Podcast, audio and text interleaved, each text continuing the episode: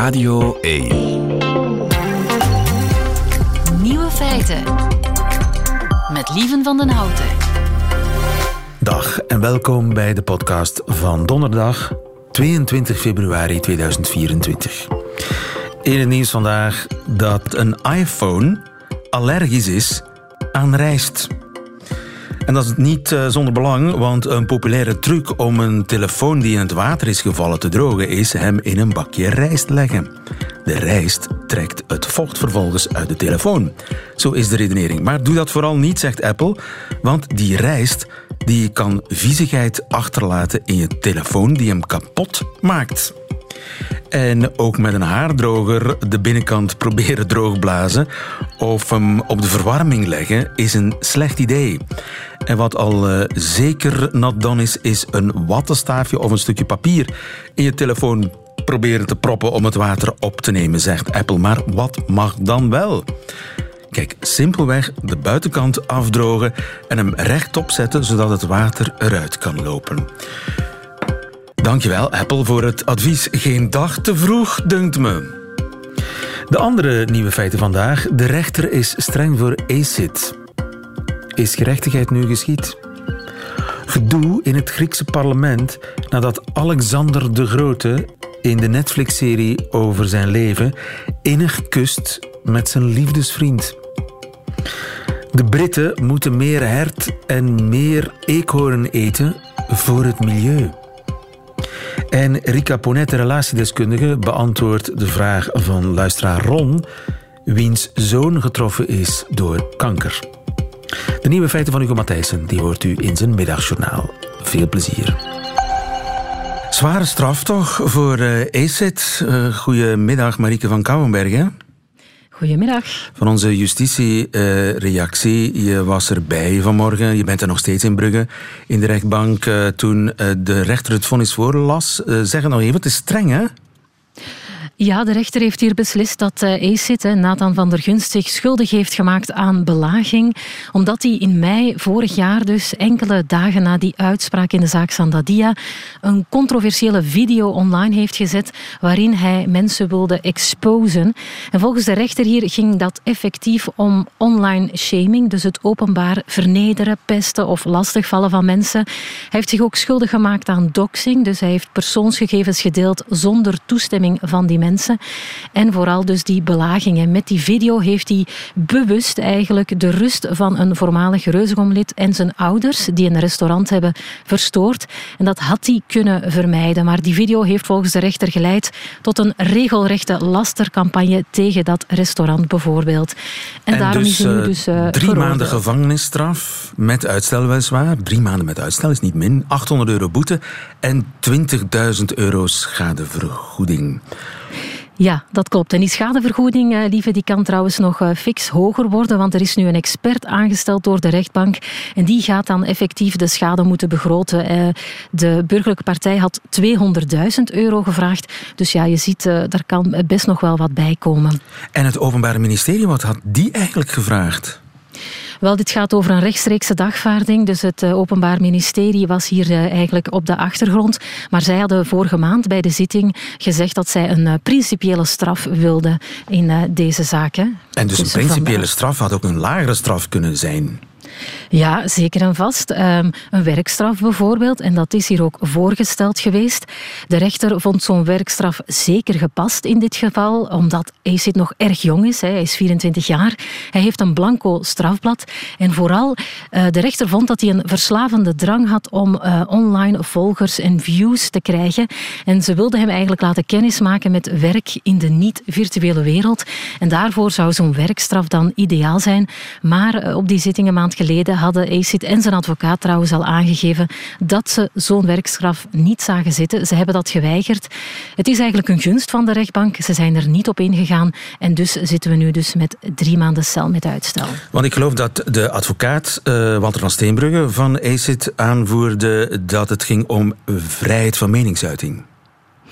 Inderdaad, uh, dat is hier vandaag opnieuw uh, verschillende keren gevallen, dat woord. Maar je hoorde dan uh, bij de burgerlijke partij, dus die voormalige ex-reuzegommer die deze rechtszaak heeft aangespannen, dat dit, die, rechten, die recht op vrije meningsuiting, dat daar ook grenzen aan zijn. En dat is dus nu verklaard ook in de rechtbank. Dus ACID mag nog video's posten, maar hij mag daar niet andere, andere mensen mee lastigvallen. Hij mag daar niet de wet mee overtreden. Hij mag eigenlijk niet zelf rechter spelen. Daar komt het eigenlijk op neer. Inderdaad, daar komt het ook op neer. Dat is hier, hij mag het recht niet in eigen handen nemen. Dat is inderdaad ook gezegd. En hoe heeft hij daarop gereageerd? Wel, toen wij hier aankwamen, uh, wandelde hij hier opnieuw uh, toe in zijn uh, kostuum en net in het pak. Maar je zag toch wel dat hij zeer gespannen was. Hij zat trouwens voor mij in de rechtbank. Zijn vader zat naast hem. Hij was duidelijk gespannen en nadien ook erg emotioneel. Hij zei: Het is toch wel schrikken als je hoort dat je drie maanden cel krijgt. het is wel met uitstel, maar die straf komt ook wel op mijn strafblad. Dus ja, je voelde nadien, hij was toch geschrokken. We laten het hem zelf even zeggen opgelucht dat het gedaan is. Dat ik eindelijk weet wat dat mijn straf is. Want het is zes maanden geweest dat dat gewoon een groot vraagteken geweest is. En dat ik dacht van, nee, wat gaat het zijn? Hoeveel ga ik moeten betalen? Gaan ze me volledig financieel plunderen? En dat weet ik nu. En ik hoop dat ik in een way toch getoond heb aan hun dat een heel, heel, heel groot deel van de samenleving vindt dat de rechter verkeerd heeft uitgesproken in de zaak Sandadia. En daar gerechtigheid heeft plaatsgevonden die dag. Voilà, dus zo reageerde hij na afloop van eh, de, de, het vonnis vandaag. Ja, opvallend is was. dat hij zegt dat het volk achter hem staat. Dat is natuurlijk maar de vraag. Hij had heel veel fans toen de, de zaak werd geopend. Waren die daar ook vandaag? Ja, er waren best wel wat uh, jonge mensen, maar er was toevallig ook een klas vandaag. En die, die waren heel, uh, ja, niet hysterisch, maar toch wel een beetje. Die zaten ook mee in de rechtbank. En, uh, dus het was toch wel een beetje weer een tumultueuze zitting daarnet. er waren veel jongeren, maar ik kon niet zo in 1, 2, 3 zeggen wie hier voor ACID was en wie hier eigenlijk toevallig in de rechtbank was vandaag. Ja, ja. hij heeft ook al laten weten dat geld altijd wint in België. Uh, dat is eigenlijk de vraag. Hè. Is er gerechtigheid geschied of, of uh, heeft het geld gewonnen? Ja, het is uh, moeilijk om, uh, om, daar zelf een oordeel over te vellen. Maar in dit geval kan je wel zeggen dat de rechter onafhankelijk hem heeft veroordeeld voor die belaging. Uh, eh, Acid had, zoals we er net al zeiden, het recht niet zelf in handen mogen nemen. Hij kan trouwens nog in beroep gaan hè, tegen, de uit, tegen deze uitspraak. Daar heeft hij nog 30 ja, dagen de tijd voor. Um, daarnet was hij, um, ja, hij was een beetje overdonderd. Hij kon het niet meteen zeggen. Hij zei, misschien laat ik het hier wel bij, want dan kan ik dit eindelijk achter mij laten. Dus het is, uh, het is nog onduidelijk. Hij zal eerst nog eens moeten overleggen met zijn advocaat. Marike van Kouwenbergen in Brugge voor ons, dankjewel. Goedemiddag. Goedemiddag. Vraag het aan Rika.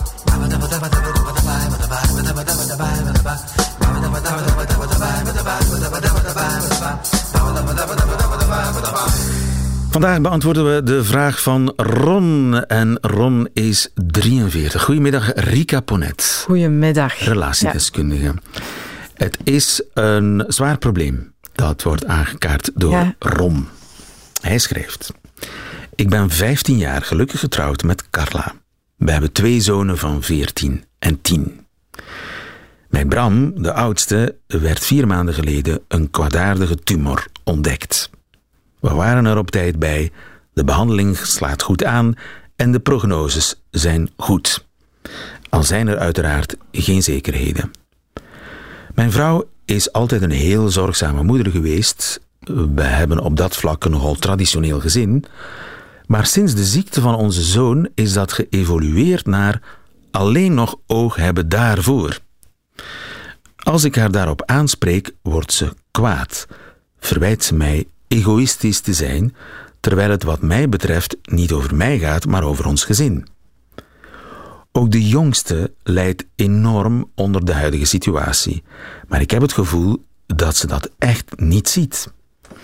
Er hangt sindsdien in ons huis ook constant een erg bedrukte sfeer, alsof lachen of plezier maken niet meer kan of niet meer mag. Zijn er handvaten om dit beter aan te pakken, buiten dat wat wij zo vaak horen, sterk zijn, het van dag tot dag nemen zoals het komt, het uitzitten? schrijft Ron. 43 en vader van twee zonen, 14 en 10. De oudste heeft uh, kanker. Maar de prognoses zijn goed. Eerst en vooral, we hopen dat dat goed afloopt. Ja, uh, ja want uh, ik denk, als je dat als, als gezin overkomt of treft, dat dat op dat moment een, ja, je kan dat moeilijk gewoon een crisissituatie noemen. Hè. Dat is... Um, een schok. Dat is een absoluut. Um, ja, je gaat er niet van uit dat kinderen kanker krijgen, hoe vaak het ook gebeurt. Um, en uh, ik denk dat je als ouder, um, dat je dat maar weet als je het meemaakt, uh, hoe ingrijpend zo'n ervaring is. Als je kind een levensbedreigende ziekte ontwikkelt, of het nu kanker is of een andere aandoening.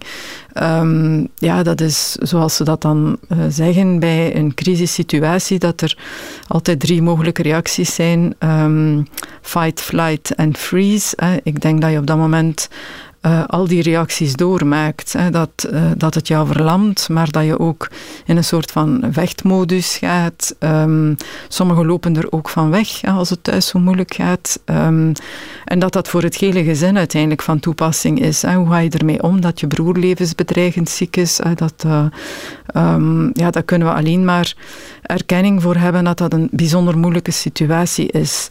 Nu, ja, thuis is, hangt er altijd een bedrukte sfeer en er mag ja, niet meer gelachen worden. Um, dat uh, kan ik mij voorstellen in een eerste fase. Maar uh, ja, vaak uh, is zo'n aandoening ook niet 1, 2, 3 voorbij. Dan ben je daar toch wel een hele tijd mee bezig. Ook met die behandelingen. En um, ja, zo helemaal in die freeze of in die paniekstand blijven zitten is, um, is geen goed idee. Ik en je dat zeer goed, maar... dat de vrouw van Ron ja. in die in die paniekfase zit. Ja. Um, heel vaak zien we ook dat ja, dynamieken, en dat geeft hij heel mooi aan, die al in een gezin aanwezig zijn. In dit geval een zeer zorgzame, en ik lees dan ook een stukje over bezorgde of uh, wat eerder angstige moeder, um, dat dat uiteraard nog versterkt wordt op het moment uh, dat er zoiets gebeurt. Um, maar uh, doordat dat nog meer versterkt wordt, gaat zo'n heel systeem ook vastzitten. En je komt als gezin in een, een vorm van een bevroren of een, bev ja, een bevroren toestand terecht. Um, het advies dat mensen daarin dan krijgen, van je moet het van dag tot dag bekijken, is daar bijvoorbeeld ook een heel slecht advies in. Waarom Eigenlijk, is dat slecht? Um, ik denk dat het heel goed is om zoveel als mogelijk, en dat heb ik nu toch ook al heel vaak gehoord bij mensen die uh, ja, zoiets uit moeten zitten of moeten doorstaan, um, zoveel mogelijk in de normaliteit blijven leven, dat dat eigenlijk uh, de belangrijkste richtlijn is. Hoe moeilijk het ook is, maar proberen het leven zoals het voorheen was, in zo, verjaardagen blijven vieren. Ja, in zo, in zo, groot, Kerst, ja, in zo groot mogelijke mate, maar ook uw dagelijkse routines. Um, ik hoorde onlangs een vrouw die mij aangaf, ja, ook met een ernstig zieke dochter, ik ben daar een jaar voor thuis gebleven. Maar ik ben daar helemaal in dol gedraaid uh, van het werk. Had ze dan vrij afgenomen, een jaar, verlof zonder wetten. En uh, nadien eigenlijk heel goed doorgehad dat dat geen goed idee was. Uh, dat dat ervoor zorgde dat, ja, op den duur wordt dat ook een project dat neemt het hele gezin over. dat, het gaat alleen nog daarover. En dat is zeer verstikkend. En um, eigenlijk helpt het ook niet. En het helpt ook niet. De dokters zijn ermee bezig. Ja, je kan eigenlijk alleen maar vader en moeder blijven op dat moment. En um, de, de sfeer in huis of de, de, ja, het, het gevoel in huis, um, het gaat niet over je moet positief denken en zo, maar nogmaals, zoveel mogelijk die normaliteit te proberen aanhouden. Wat ook helpt, um, en dat is bij elke ziekte die u als koppel of als gezin overkomt, Um, probeer de aandoening een stukje te zien als een externe vijand. Nu lijkt het een stukje alsof dat die mama zich helemaal op de zoon uh, terugplooit. En de papa voelt zich daar wat uh, in buiten gesloten of hoort er niet echt bij of kan niks meer bepalen. Uh, heeft het gevoel dat, zijn vrouw, dat hij zijn vrouw verloren is. Um, die zoon die, ja, die het dan heel moeilijk heeft omwille van de ziekte van zijn broer. het gaat dan over gevoelens van eenzaamheid binnen dat gezin. En door de ziekte als een externe vijand te zien, kan je het veel meer samen gaan aanpakken. Eigenlijk wordt het dan een stukje een gevecht tegen ehm, de ziekte die ons als gezin is overkomen. En dan wordt het iets verbindends. En dan wordt het iets verbindends. Gek genoeg. Ja, absoluut, daar gaat het over. Ehm, en dan uh, hoeft niemand zich in uh, zelfs deze hele moeilijke situatie alleen in, in de steek gelaten, uh, eenzaam te voelen. Um, maar dat het een enorme opdracht is, laat, laat dat duidelijk zijn. Maar het kan zeer verbindend zijn. Dat is iets wat ik ook al vaak gehoord heb, dat mensen zeggen het is een hele moeilijke periode in ons leven geweest, maar het heeft ons als gezin dichter bij elkaar gebracht. En dan zie je altijd weer dat men het leven is blijven vieren dat men ook beseft heeft, dit is deel van ons leven nu, maar dit is niet ons volledige leven. We proberen ook de rest van wat het leven nog altijd is, van dat te laten doorgaan. Dus niet van dag tot dag, maar blijven plannen maken. Zoals bijvoorbeeld nu zeggen van, met Pasen gaan we op reis, ook al weten wij niet wat er op dat moment zal zijn of aan de hand zal zijn, maar we maken die plannen. We zouden die uh, bij de afwezigheid van de ziekte ook gemaakt hebben. En uh, ja, zoals je zegt, dan wordt dat inderdaad iets wat, uh, wat jou samen sterk kan maken in de strijd tegen een ziekte die u als gezin overkomt. Um, dat is zeker zo. Veel sterkte, Ron. En hou ons op de hoogte. Ja, Dankjewel voor je brief. En als er nog mensen zijn met knopen voor Rika, die uh, zijn zeer welkom op Nieuwe Feiten uit radio1.be. Tot volgende week. Graag. Nieuwe Feiten.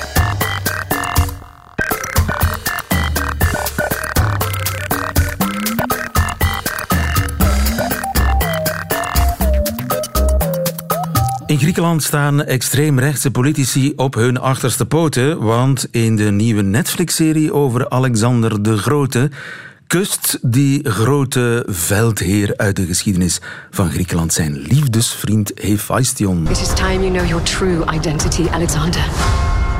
You are the son of Zeus. Lead your men where Philip never could. Conquer Persia and beyond. It is your destiny. I'm coming for you. And your throne. Ja, hij uh, wil onze troon. Alexander de Grote op Netflix, een van de grootste veldheren uit de geschiedenis, vierde eeuw voor Christus in het oude Griekenland. En zijn innige liefdesband met zijn vriend Hephaestion ja, beroert niet alleen het Griekse parlement, maar ook uh, sociale media overal ter wereld. Patrick de Ring, goedemiddag. Goedemiddag. Patrick, je bent uh, klassicus. Mm -hmm. Zal ik dan maar gewoon de vraag der vragen stellen. Was Alexander de Grote homo? Uh, die concepten bestonden niet in de oudheid, moet ik je onthouden. Er waren geen homo's toen. Wel, laten we het anders zeggen. Het concept homoseksualiteit, heteroseksualiteit, biseksualiteit bestond niet. Maar er waren wel homoseksuele relaties. En Alexander had die inderdaad met Hephaestion. Nu, we hebben geen bronnen uit zijn eigen tijd. Hoor. De bronnen zijn van veel later. Ik moet er altijd vervelend over doen als klassicus. Het bronnenmateriaal, maar goed. Maar die latere bronnen zeggen dus dat er inderdaad een intieme relatie was tussen Alexander en Hephaestion. Die overigens Alexander ook getrouwd was. Hè. Ja, dus Alexander uh, had relaties met mannen en vrouwen. Dat weten we ja. zeker. Ja, en dat werd eigenlijk als normaal beschouwd. Dat, was jeugdvriend trouwens, dat, die dat, ja. dat was normaal toen, ja, tijd. Ja, ja, ja, Eigenlijk was het grote verschil of onderscheid of het grote concept in zaken seksualiteit voor mannen dan, of voor vrouwen weten we eigenlijk heel weinig, voor mannen dat je de actieve partner was in bed. Dat was eigenlijk het grote punt. Als je bekend stond, als je gereputeerd stond als passieveling, laat ik nu maar zeggen, dan kon je het wel schudden qua reputatie. Ja. Hoe dat allemaal ging, dat weet ik niet. Hè. Nee, nee. maar, uh, je was er ja. niet bij. En we nee, weten ook niet, niet precies uh, welke seksuele activiteiten Hephaestion en Alexander de Grote hebben uitgevoerd. Mm -hmm. Dat weten we niet. Maar, uh, dus er zijn bronnen van later. Uh, en ik begrijp ook dat Hephaestion uh, een praalgraf gekregen heeft van Alexander de Grote op zijn Ja, dat Alexander, ja, dat hij ook heel verdrietig was, dat hij uitzinnig was van verdriet toen Hephaestion stierf, naar het voorbeeld van Patroclus en Achilles, hè, in, bij Homerus, ook een homoerotisch koppel zou je kunnen zeggen, of kun je zeggen, uh, dat voorbeeld volgde hij als het ware na, met dat grote verdriet. Ja, dat wordt allemaal gezegd in de bronnen, dat klopt. Uh, we hebben ook gedichten trouwens, waarin er sprake is van honingzoete monden tussen mannen. Hè. Dus uh, hij kan best wel Hephaestion grondig en goed gekust hebben, dat kan zeker. Ja, en wa wat was hij voor iemand? Hij was een soort kolonel van hem, of een soort schildknaap? Hoe moet ik mij hem ja, voorstellen? hij zat mee in zijn gevolg inderdaad, toen hij op zijn grote expeditie richting India trok. Hè, was Hephaestion mee en is dus inderdaad gestorven voor Alexander. Ja. Ja. En dus dat zit helemaal in de militaire sfeer. Heeft het ook... Uh, het, doet mij denken aan wat er vaak verteld wordt over de legers van Sparta. Dat onderlinge relaties tussen de soldaten daar werden aangemoedigd, omdat dat positief effect zou hebben op de strijdlust. Dat zijn inderdaad verhalen die de rond doen en die, zoals je in, in je inleiding zei, uh, geaccapareerd worden door rechts, extreem rechts. Dat militaristische, dat uh, macho-mannen onder elkaar. Uh, vandaar ook de ophef nu. Hè. Alexander, de grote veldheer, kan toch geen homo geweest zijn, om het zo te zeggen. Ja. maar dat was in die tijd juist geen tegenstelling tussen, laten we zeggen, macho-gedrag en ja, militaire kracht en strijdvaardigheid en soldatengevoel en, en uh, kusjes geven aan elkaar. Dat, dat, dat was uh, helemaal oké okay toen. Ja, de normen waren helemaal anders dan wij nu denken. Ja, maar, maar het concept homoseksueel als identiteit, je was het niet. Je deed het gewoon. Ja, dat klopt. Je handelde raar, ja, zonder dat het concept bestond. En was het dan oké als je bij wijze van spreken getrouwd was en kinderen had, dat je daarnaast ook nog een soort uh, ja, friend with benefits had? Ja, en niet toevallig vaak met jongere jongens. Wij zouden misschien zelfs spreken van uh, pederastie, uh, om het zo te zeggen. Omdat die minder, moet ik zeggen, minder gevaarlijk waren in bed. Hè, omdat die minder de kans hadden om actief te worden. Wat, wat ik aan het begin zei, dat was het grote punt. Je moest als man de actieve sekspartner zijn. Ja, dus dat die relaties, die pedagogische relaties bijna tussen een oudere man en een ja, een puberjongen ja. Dat kon ook, dat is, maar dat is eigenlijk iets anders, want ja, Hephaestion was geen puber meer, hè? Wel, eh, die, die, relatie was al heel vroeg begonnen, blijkbaar, als ik de bronnen mag geloven. Dus er is een tijd geweest waarin hij ook puber moet geweest zijn. Jawel, jawel, zeker wel. Dus het was eigenlijk een jarenlange relatie tussen die twee. Dat weten we wel, dankzij latere bronnen. Het, het was misschien zo'n pedagogische relatie die was blijven duren. Bijvoorbeeld, maar meestal stopte het inderdaad, je hebt gelijk. Maar in dit geval dus niet, blijkbaar. Om welke reden, weet ik niet. Echte liefde, waarom niet? Hè? Ja, en had hij nog andere uh, ja, eh, liefdesvriendjes? Alexander? Namen van jongens of mannen zijn mij niet bekend, maar wel een viertal, vijftal vrouwen. Onder andere Roxanne, de, de prachtigste vrouw van, van Azië, werd gezegd. Een Perzische eigenlijk, waarmee hij getrouwd was. En kinderen had trouwens, dus dat ook. Ja, en dat was uh, in, de, in het oude Griekenland niet ongewoon dat je van beide walletjes had, zeg maar. Zeker niet, zoals jij het nu zegt. Nee, zeker niet. Oké, okay, uh, dat maakt uh, die serie wel waarheidsgetrouw, hoewel ook op andere punten veel kritiek is op de serie. Ja, het wordt weer een woke-anti-woke discussie. We hadden dat vorig jaar ook met uh, Cleopatra die gespeeld werd door een zwarte vrouw voor het eerst. Eigenlijk een gelijkaardige discussie, dat kan toch niet. Nu krijg je ook dit weer. Hè. Dus Alexander geaccapareerd door rechts, extreem rechts, een macho, generaal enzovoort. Kan toch niet uh, dat hij een jonge jongen kust. Kom aan. Snap je? Dus je zit weer in die sfeer natuurlijk, hè, ja. voor je het weet. Maar goed, uh, echt historische documentaire is het niet. Maar dat aspect, dat mm -hmm. klopt in ieder geval. Dat kunnen we met zoveel woorden zeggen. Ja, ik zou er geen ophef rond maken. Het is een oude discussie trouwens, het is niet nieuw. Zeker, maar uh, op dit moment uh, ja, beroert het de gemoederen, zeker in het Griekse ja, parlement zeker. en in, uh, ja, in de woke, anti-woke discussie. Maar ja. dankjewel voor de helderheid, Patrick de Rink. Goedemiddag. Met veel plezier, dag.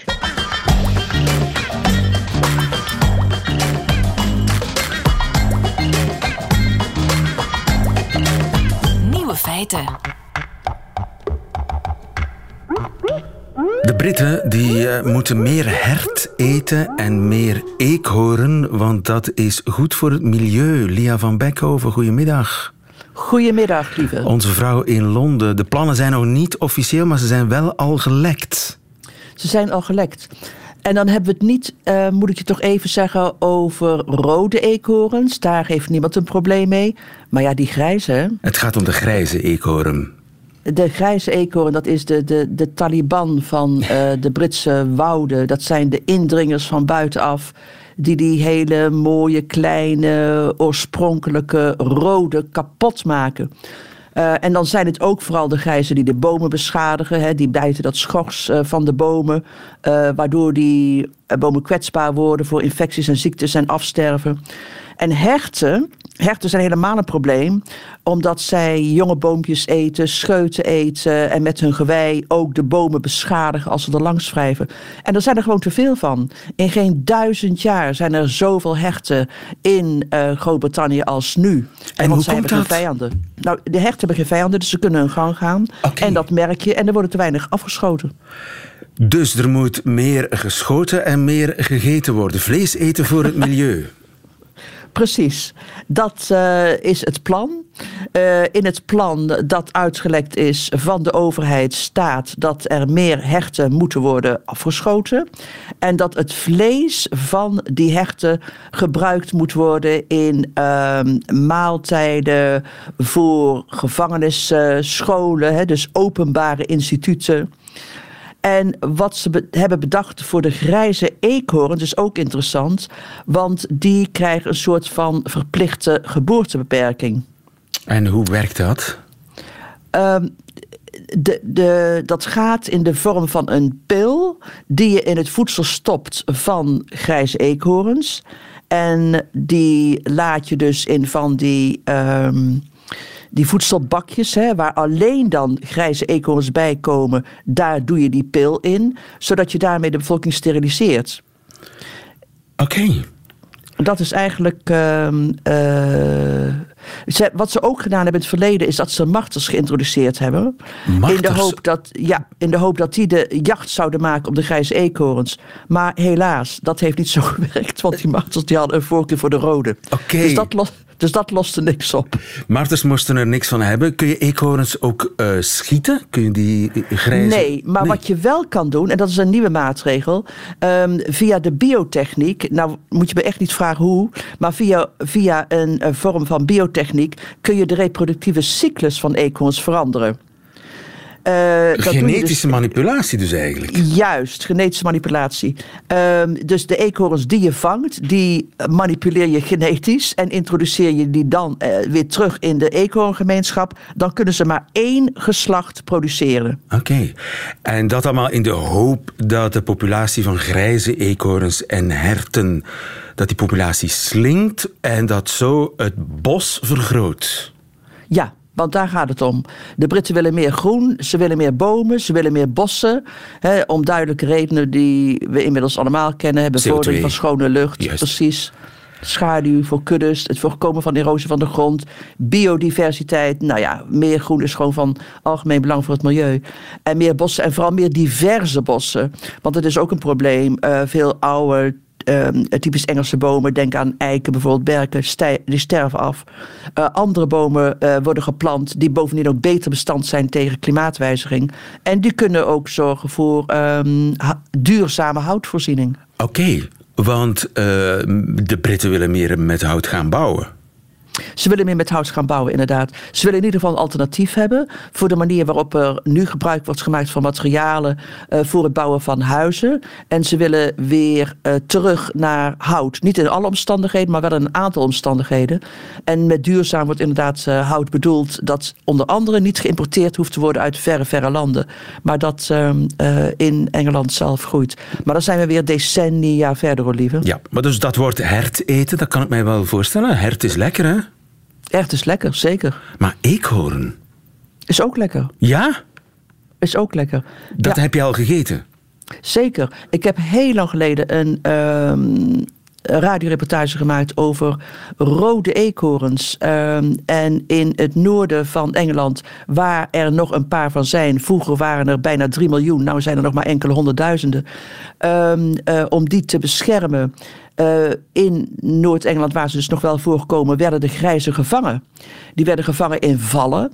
En die werden dan in slagerijen gewoon verkocht. Ehm, ik, ik heb toen onder andere een restaurant bezocht dat ehm, in grijze eekhoorn specialiseerde. En ik heb ook alles gegeten wat legaal is. En wat je met zo'n dier kan doen. Oké. Dus eekhoorns in eh, eh, stoofpotjes, gegrild, paté. Ja. Eh, heb je zelf een val in de tuin? Nee, ik heb geen vallen. Ik heb er wel veel te veel van, van die eekhoorns. Echt waar? Eh, ja, en mijn voorkeur is ook gewoon grillen. Eh, een paar druppels citroen. Ja, gewoon echt... eh, je kunt je barbecue. stroop zoals je dat doet met, met konijnen. En dan eh, olijfolie, een paar druppels citroen, een beetje zeezout eh, op de grill. Oké, nog een gratis Heel recept prima. erbij. Lekker, het water komt mij in de mond, Lia. En hoe smaakt dat? Is dat een beetje zoals eh, konijn? Of hoe moet ik- Ja, het smaakt eh, meer naar kip dan konijn. Maar het hangt er een beetje tussenin. Het is, het is mager vlees.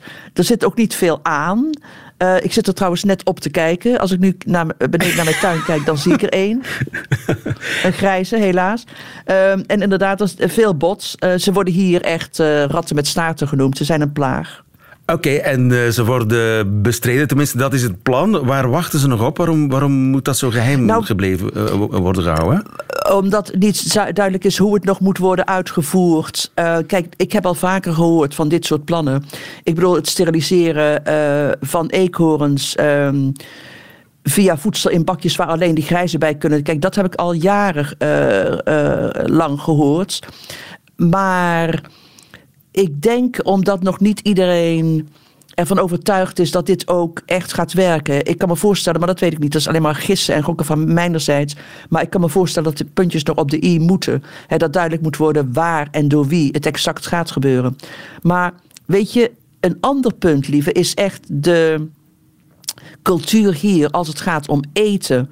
Hè, er is gewoon te weinig interesse voor en kennis van het eten van grijze eekhoorns. En hetzelfde geldt voor hertenvlees. Hè, daarom zie je het niet op de Britse menus. En ik denk als die Britten eenmaal die omslag kunnen maken eh, en echt eh, overtuigd kunnen zijn van dat dat vlees prima is om te eten en bovendien ook nog eens goed in alle opzichten voor het milieu, dan denk ik krijg je echt veel meer belangstelling daarvoor en kan het ook veel ect- effectiever zijn.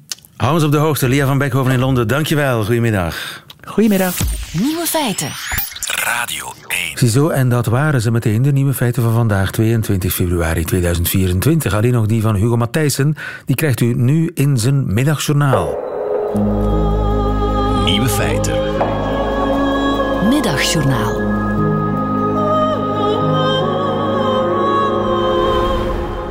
Goedemiddag. Jouw authenticiteit is je ware kapitaal. Ik herhaal, jouw authenticiteit is je ware kapitaal. Dat is een citaat van iemand die naar eigen zeggen meewerkte aan de strategische ontwikkeling van bands als Editors, Soulwax, Agnes Obel, Balthazar enzovoort. Dat zijn toch niet de minste namen. En omdat ik ook wel eens in de muzieksector zit te ploeteren, dacht ik, misschien moet ik toch eens bekijken hoe het met mijn authenticiteit zit, want dat is dus mijn ware kapitaal. En daarom heb ik een test gedaan om te checken hoe authentiek ik ben online. Het resultaat viel reuze mee, zeker in het licht van mijn achtergrond. Want ik ben al wat ouder en in mijn jonge jaren werd authenticiteit vaak gebruikt in verband met bouwmaterialen. De fermettes van de jaren 70 en 80 waren daar sprekende voorbeelden van. Dat waren authentiek gebouwde namaakboerderijtjes gevuld met authentieke meubelen. Bijvoorbeeld een kleerkast van oma die drie maanden in de regen werd gezet, zodat ze krom trok. Eh, Er werden met stevige kettingen wat blutsen ingeslagen. Er werd wat koeienstront aan de binnenkant gesmeerd. En daarna werden die spullen voor flink wat geld verkocht.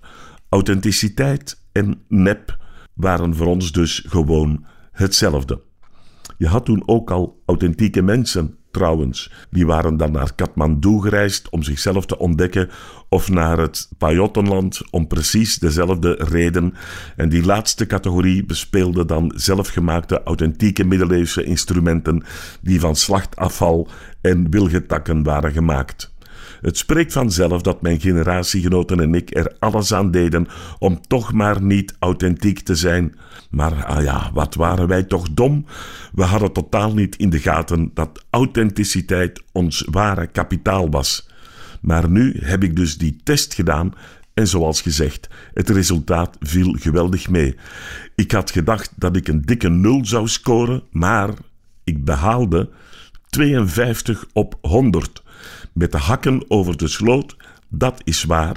Maar als je een sloot hebt van een meter breed, dan is een sprong van 2 of 3 meter pure uitsloverij. Dan ben je een aanstellerige egotripper. Met de hakken erover is meer dan voldoende en dat heb ik dus gehaald. Sinds ik weet dat ik tot het authentieke deel van de mensheid behoor, durf ik andere mensen wel eens te vragen of zij ook authentiek zijn. Meestal komt het antwoord spontaan, zonder nadenken en met een authentieke smile. Ja hoor, en tegen de weinigen die aarzelend mompelen dat ze vrezen dat ze misschien toch niet authentiek zijn, zeg ik: maak je geen zorgen. Je kan ook op een authentieke manier niet authentiek zijn. Met andere woorden, we zijn allemaal authentiek. Wat dat betreft leven we in een heerlijke tijd tussen allemaal authentieke mensen. En deze authentieke boodschap wou ik in deze nare tijden toch even meegeven om het moreel wat op te krikken. Dank u wel.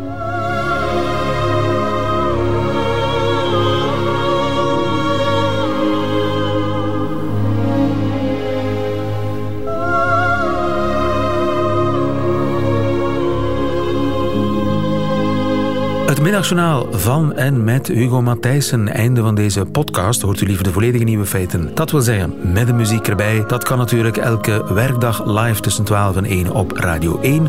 Of uitgesteld in de app van VRT Max. Tot een volgende keer.